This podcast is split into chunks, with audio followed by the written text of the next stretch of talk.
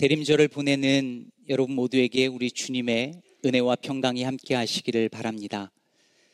아일랜드 작가 사무엘 베케트의 희곡 어, Waiting for Godot 고도를 기다리며 라는 유명한 작품에 대해서 혹시 들어본 분들 계실지 모르겠습니다. 1953년 파리의 바빌론 극장에서 초연한 희곡인데요. 흔히 부조리 극의 대명사로 손꼽히는 작품입니다. 부조리 극이라고 하는 것은 말 그대로 인간의 상황의 부조리함을 표현하기 때문에 굉장히 난해하고 그리고 굉장히 염세주의적인 이 패스미스틱한 그런 것이 정서가 흘러 서 이해하기가 참 어려운 어, 종류의 희극입니다. 이 고도를 기다리며라는 희극을 보면 블라디미르라는 남자와 에스트라공이라고 하는 남자가 어느 작은 나무의 옆에 앉아가지고 고도라고 하는 이름의 누군가를 기다립니다. 근데 이들은 고도가 누군지도 모르고 심지어 고도가 실제로 존재하는지도 모르고 고도가 진짜 올지도 모르면서 그냥 기다립니다. 희극 전체 내용이 그냥 고도를 기다리는 내용밖에 없어요. 둘이 그냥 얘기만 주고받는데 얘기 대화의 내용도 앞도 뒤도 맞지도 않는 동문서답이 계속 이어지면서 하는 일이라고는 고도만 기다립니다. 이게 뭐지 싶습니다. 그 당시에도 이것이 희극이 올라갔을 때에 사람들이 도대체 이게 뭐냐, 이게 무슨 뜻이냐, 고도는 누구냐 말이 많았는데 이분이 노벨 문학상을 받았는데도요, 지금까지도 사람들이 고도가 누구냐, 고도가 뭐냐 계속 묻지만 아무도 알지 못합니다. 고도가 고도, 가드일 수도 있다. 하나님일 수도 있다라고 말하기도 하고 어떤 미래나 희망이나 자유일 수 있다라고 말을 하기도 하고 사람들은 지금까지도 추측을 합니다만 이 저자조차도 고도가 누군지 무엇인지 말을 하지 않습니다. 아마도 그게 중요하지 않은 것 같습니다. 그런데 여러분 우리의 우리 인간이 그게 무엇이든 간에 무엇을 기다리는 존재라고 한다면 우리는 대체 뭘 기다리며 사는 것일까요? 내일 혹은 내년에 아니 남은 인생에 여러분은 무엇을 기다리며 오늘을 살고 계십니까? 그냥 죽을 날만 기다리고 그러면서 살고 있는 것일까요? 우리의 고도는 무엇일까요? 그 고도가 정말 있긴 한 걸까요? 그 고도가 정말 오기는 오는 것일까요? 고도를 기다리며 해서 이 블라디미르와 에스트라공이 누구인지도 모르는 그 고도를 기다렸다면 욥기에서 욥의 기다림은 그와는 전혀 다른 종류의 기다림입니다. 욥의 기다림은 어떤 실체도 알지 못하는 막연한 그런 기다림이 아닙니다. 욥은 너무 분명한 어떤 것을 기다리고 있습니다. 그게 뭘까요? 여러분이 만약에 욥의 상황에 처해 있다고 생각해 보시죠. 그러면 여러분은 뭘 기다리시겠습니까? 저 같으면 이 고통이 끝나는 그날을 기다릴 것 같습니다. 도대체 언제 끝날지 모르는 이 고난으로부터 자유해지는 그날, 만약에 암 환자라면 암이 다 완치되어진다는 그날, 나를 힘들게 하는 이 질병으로부터 완전히 낫게 되어지는 그날, 수년 동안 아니 수년, 수십 년 동안 우리 가족을 올가매는 그 사슬로부터 이제는 해방되어진 그날, 이 고통의 터널에서 빠져나오는 그날을 저는 기다릴 것 같습니다. 여러분은 그렇지 않으신가요? 그런데 욥이 기다린 건 그게 아니었습니다. 물론 욥도 재앙이 오기 그 전 시절로 돌아가기를 바랐지만 욥이 정말로 간절하게 기다렸던 것은 하나님의 대답이었습니다. 왜 나를 이렇게 아프게 하시는지 욥은 듣고 싶어 합니다. 친구들은 자신을 향하여서 분명히 네가 죄를 지었다라고 말하는데 욥은 자신이 무죄라는 것을 하나님이 말씀해 주시기를 기다렸습니다. 너 잘못한 거 없어. 너 똑바로 산 거 내가 알아. 라는 그 한마디, 그 하나님의 무죄 선언, 욥은 그 한 말씀 듣기를 기다렸습니다. 여러분, 사람은요, 병이 들면 마음이 얼마나 쪼그라드는지 모릅니다. 제가 지난번 한국에 가서 종합검진을 했는데요. 이, 이 몸 안에 뭐 무록 같은 게 있다는 거예요. 그 말 한마디를 듣는 순간에 뭐지? 그래서 결국 CT까지 찍었어요. CT 찍는데 두근두근 한 거예요. 그랬더니 어, 결과가 나왔는데 별거 아니래요. 또, 또 마음이 놓여요. 여러분, 마음, 몸이 아프거나 약한 사람은 의사 말 한마디에 왔다 갔다 하고요. 천국과 지옥을 왔다 갔다 하기도 해요. 우리 교회 의사분들 이것 좀 아셔야 되는데. 근데요, 욥은 온몸에 종기가 나서 이제 죽게 된 상황에서도 욥이 기다렸던 그 한마디는 의사의 완치 선언이 아니라 하나님의 무죄 선언이었습니다. 어마어마한 신앙이죠. 오늘 말씀 2절에 보면 오늘도 내게 반항하는 마음과 근심이 있나니 내가 받는 재앙이 탄식보다 무거움이라 라고 말합니다. 여기서 반항하는 마음이라고 번역을 해서 좀 어색하긴 한데요. 이것은 욥의 처절한 탄식과 하나님을 향한 complain을 뜻하는 말입니다. 자신을 하나님이 짓누르신다라고 생각했던 욥은 그 하나님에 대해서 탄식하고 complain하고 따지고 소리 지르고 싶은 거예요. 근데 그러려면 어떻게 해야 될까요? 일단 하나님을 만나야 될 거 아니에요. 만나야 뭘 따지든지 말든지 하잖아요. 그래서 3절은 이렇게 말해요. 내가 어찌하면 하나님을 발견하고 그의 처소에 나아가랴. 어떻게 해야 하나님이 계신 그곳을 찾아서 하나님을 만날 수 있을까? 근데 하나님을 찾으면 뭘 하겠다는 거예요?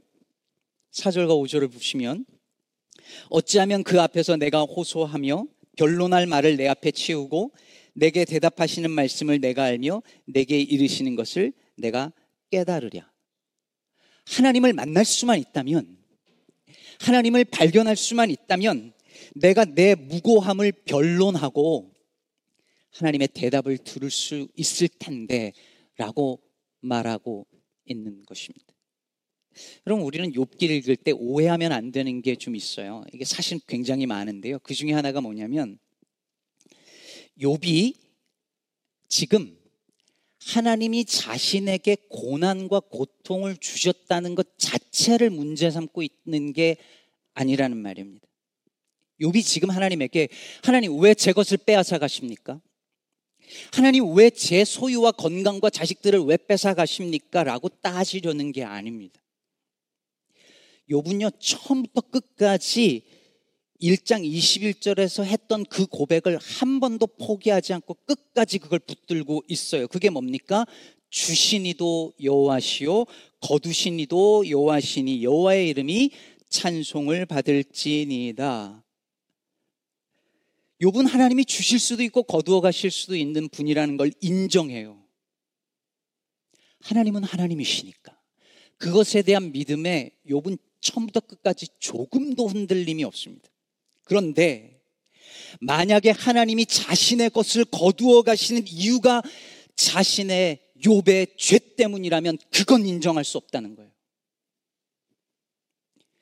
내가 뭘 잘못해서 하나님이 나를 벌 주시는 거라면 하나님 저는 그건 인정 못 합니다. 동의할 수 없습니다. 왜 무고한 사람이 고난을 당해야 합니까? 왜 악한 사람들이 형통하고 왜 선한 사람들이 억압을 당하며 살아야 합니까? 저는 잘못하지 않았습니다. 그러니 하나님이 대답해 주십시오. 제 잘못이 아니라고. 내가 잘못해서 벌을 받는 게 아니라고. 다른 누군가가 아니라 하나님이 대답해 주십시오. 욥은 지금 그것을 하나님께 말하고 싶은 것입니다. 여러분 이렇게 하나님께 따지는 것이 불신앙으로 보이시나요? 그렇지 않습니다. 유진 피터스, 피터슨이 이런 말을 한 적이 있습니다. 신자는 하나님과 논쟁하는 반면 회의론자는 서로 논쟁을 일삼는다. 진짜 믿음의 사람은 서로 누가 옳으네, 내가 옳으네 따지고 논쟁하는 것이 아니라 하나님 부여잡고 하나님께 따지며 하나님께 질문을 던지며 하나님과 논쟁한다는 말입니다. 그런데 여기서 문제가 발생해요. 하나님을 만나야 뭘 따지든 말든 할 텐데 아무리 그 고통 중에서 하나님을 찾아도 하나님이 안 보이는 거예요. 하나님이 숨어버리신 것 같은 거예요. 8절과 9절을 보세요. 그런데 내가 앞으로 가도 그가 아니 계시고 뒤로 가도 보이지 아니하며 그가 왼쪽에서 일하시나 내가 만날 수 없고 그가 오른쪽으로 돌이키시나 배울 수가 없구나. 하나님의 앱센스, 부재 경험이죠. 하나님을 만나서 좀 따지고 싶은데 앞으로 가도 안 보이고 뒤로 가도 안 보이고 왼편으로 가도 안 보이고 오른편으로 가도 안 보이고 하나님이 안 보이는 거예요. 하나님 붙잡고 뭐라고 말을 해보고 싶은데 대답을 듣고 싶은데 그분이 보이지 않아요. 바로 여기서 욥기에서 가장 유명한 구절 중에 그 두 번째 구절이 등장하죠. 10절 말씀입니다. 그러나 내가 가는 길을 그가 아시나니 그가 나를 단련하신 후에는 내가 순금같이 되어 나오리라. 제가요, 군대 있을 때 이 구절을 얼마나 암송을 많이 했는지 모릅니다. 저희 부대가 매일 아침 우통을 벗고 산악구보를 했거든요. 말이 산악구보지 그 상상을 초월할 정도로 사람을 거의 그 거의 아, 이러다 진짜 죽겠구나 이런 것을 매일 아침을 했습니다. 얼마나 악을 쓰고 하냐면 나중에 구보를 마치고 막 돌아오면 어떤 그 병사는 이렇게 머리에 막 피가 철철 흐르면서 왜냐하면 조금이라도 처지면 맞았거든요. 그 모습을 본 행정병들은 행정병들은 연병장에서 이렇게 거의 걷듯이 하는데 저희의 길을 비켜주곤 했습니다. 근데 제가 맨날 산악구보를 하면서 그 생각을 매일 아침 이등병 때 했습니다. 저 절벽으로 뛰어내리면 내일은 안 뛰겠지. 뛰어내릴까? 그럴 때마다 이 구절을 암송했습니다. 그가 나의 길을 아시나니 그가 나를 단련하신 후에는 내가 천금같이 나오리라. 이빨이 부러지도록 맞던 그날도 이 구절을 암송했습니다. 그가 나를 단련하신 후에는 내가 천금같이 나오리라. 지금은 내가 이렇게 고통스러운 상황에 놓여져 있지만 이것은 하나님이 나를 단련하시는 과정이고 그래서 이 군생활이 끝나는 날, 이 단련의 과정이 끝나는 날 나는 정금같이 되어 나올 것이다. 두고 봐라 이놈들아. 이렇게 하면서 군생활을 버텼습니다. 그래서 그 찬양도 정말 좋아했습니다. 나의 길 오직 그가 시나니 나를 단련하신 후에 내가 정금같이 나오리라. 그런데 당황스럽게도 욥기를 나중에 자세히 읽어보니 그 말이 그 말이 아니었습니다. 만약에 욥이 지금 10절에서 한 말이 지금은 내가 이렇게 고난을 당하지만 이 단련의 시간을 통과하고 나면 내가 정금같이 정말 믿음의 훌륭한 사람이 되어서 나올 것이라 라는 뜻이었다면 그 말은 지난번에 8장에서 빌다시 요백에 했던 그 말, 내 시작은 미약하였으나 내 나중은 심히 창대하리라는 그 말이 됩니다. 하지만 이건 그런 의미가 아닙니다. 그렇게 읽으면 절대 안 된다고 말하고 싶지는 않습니다. 그렇게 말하면 제 군생활이 너무 의미가 없어지는 것 같아서요. 하지만 여기에 단련이라고 번역된 이 히브리어 단어 바하는 본래 테스트한다는 뜻입니다. 즉, 내가 하나님을 만나게 되고, 그래서 하나님이 나를 테스트해 보면 내가 순금이라는 것이 증명될 것이다. 즉, 내가 무죄라는 것이 드러날 것이다. 라는 의미입니다. 앞뒤 문맥을 봐도 그게 가장 자연스러운 해석이고 전개입니다. 그래서 세번역 성경은 20절을 이렇게 번역했습니다. 하나님은 내가 발 한 번 옮기는 것을 다 알고 계실 터이니 나를 시험해 보시면 내가 흠이 없다는 것을 아실 수 있으련만. 자, 여러분 보세요. 욥은 우리가 생각하고 있는 바 그 좋은 신앙인 고난을 당할 때에 묵묵히 아무 말 없이 그저 순종적으로 하나님 뜻이려니 하면서 감내하고 인내하는 그런 종류의 신앙인이 절대 아닙니다. 욥은 질문합니다. 욥은 저항합니다. 욥은 자신의 고난과 고통에 대해 친구들이 사람들이 이 사회가 규정하는 그 논리에 갇히기를 거절합니다. 오늘날에도 이런 논리는 넘쳐납니다. 누군가 가난하게 살면 그건 그의 노력이 부족한 탓이라 여깁니다. 흑인들이 우리보다 영어도 잘하면서 저렇게 사는 것은 의지가 없기 때문이라고 말합니다. 능력과 노력을 더 많이 한 사람에게는 더 많은 보상을 주는 것이 당연하고 능력과 노력이 부족한 사람에게는 그 보상을 적게 주는 것이 당연하다라고 여기는 그 소위 능력주의가 아무리 노력해도 그 굴레를 벗어나올 수 없는 그 환경 속에서 살아가는 이들의 모습과 이 사회를 정당화합니다. 신체적인 장애 혹은 정신적 장애를 소위 극 극복했다라고 하는 사람들의 사례를 들며 다 그거 의지의 문제야라고 말하거나 교회에서는 그거 다 믿음의 문제야라고 쉽게 말합니다. 하지만 욥은 질문합니다. 그 많은 논리들에 순응하고 동의하지 않습니다. 저항합니다. 그리고 하나님을 찾습니다. 하나님을 찾아서 묻고 또 물으며 대답을 요구합니다. 하나님, 왜 선한 사람들이 고통을 당해야 합니까? 왜 아무 죄 없는 그 어린 학생들이 바다에 수장되어야 했습니까? 그런데 왜 아무도 처벌받지 않고 있습니까? 어째서 가자 지구에서 우크라이나에서 왜 어린아이들이 무고한 사람들이 왜 오늘도 죽어가고 있습니까? 왜 권력자들은 저렇게 악한 짓을 저지르는데 하나님 왜 저들은 떵떵거리며 잘 삽니까? 뭔가 잘못된 것 아닙니까? 하나님 대답해 보십시오. 그러므로 여러분 욥기에서 시험 받고 있는 이는 욥만이 아닙니다. 하나님도 시험을 받고 계십니다. 하나님이 하나님 노릇을 제대로 하고 계신지 욥은 하나님을 불러내어 시험대 위에 세우고자 합니다. 실제로 욥은 계속해서 법정 용어를 써서 하나님을 찾아요. 하나님을 법정에 부르겠다는 거예요. 누가 맞는지 따져보자는 거예요.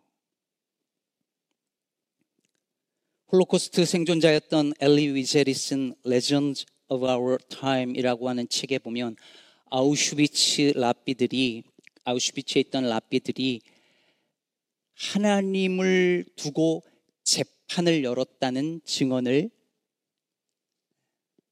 담은 대목이 있습니다. 하나님을 두고 재판을 연 거예요. 결과가 어땠을까요?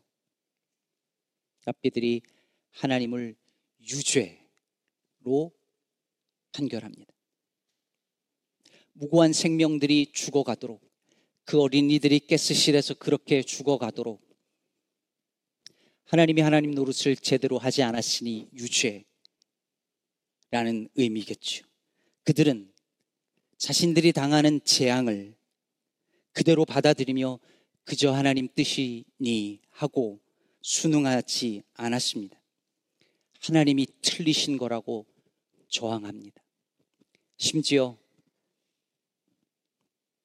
지난번에 소개했던 것처럼 아들을 잃고 한 말씀만 주소서 했던 박완서 작가는 내게 벌을 주시려고 내 아들을 데려가는 하나님이라면 그런 하나님은 차라리 없는 게 낫다 하며 자신이 온종일 매일 신을 죽였고 신은 죽여도 죽여도 다시 살아났다고까지 표현합니다. 이들은 저항하고 이들은 질문합니다. 그런데 놀라운 게 뭐냐면 하나님이 유죄라 판단한 이 랍비들도 신을 날마다 죽였다라고 말하는 박완서 작가도 그러면서도 그들이 기도하기를 멈추지 않았다는 사실입니다. 그들은 하나님이 유죄라며 그런 하나님이 필요 없다며 하나님을 버리거나 떠나지 않았습니다. 그들은 계속해서 기도했고 계속해서 하나님을 찾았고 계속해서 하나님께 질문을 던졌습니다. 여러분, 어떤 이들은 아무것도 따지지 않고 하나님을 따릅니다. 반면에 어떤 이들은 따르지 않고 따지기만 합니다. 그런데 어떤 이들은 따지면서도 따릅니다. 여러분들은 어느 쪽에 해당하는 사람들이신가요? 욥은 따지면서도 따랐습니다. 따르되 따졌습니다. 그런데 하나님은 나중에 그런 욥에게 네가 옳다라고 말씀해 주십니다. 하나님께 어떻게 따지냐 말했던 그 욥의 친구들, 욥을 보며 분노했던 욥의 친구들은 오히려 책망을 받습니다. 욥이라는 말의 뜻은 아카드어로 내 아버지는 어디 계십니까? 라는 뜻이랍니다. 놀랍죠. 존재 자체가 하나님을 찾으며 질문을 던지고 있습니다. 오늘날 하나님이 계시지 않은 것 같은 그 하나님의 부재 현장에서 우리는 주님, 어디 계십니까? 내가 이렇게 아픈데, 내가 이렇게 힘든데, 무고한 자들이 고통을 당하는데, 하나님 대체 어디 계시냐고 물어야 하고 그 묻는 질문에 우리는 귀를 기울여야 합니다. 예수께서 십자가에서 대변하신 바, 왜 나를 버리셨나이까? 부르짖는 사람들의 그 부르짖음에 귀를 기울여야 합니다. 답은 쉽게 오지 않을 것입니다. 그러나 물어야 합니다. 묻되 믿는 것입니다. 질문하되 신뢰하는 것입니다. 따지면서도 따르는 것입니다. 부디 이 답이 없어 보이는 현실을 살아가면서도 주님을 향한 질문과 그리고 신뢰를 포기하지 않고 하나님을 찾는 순례자들 되시기를 주님의 이름으로 축복합니다.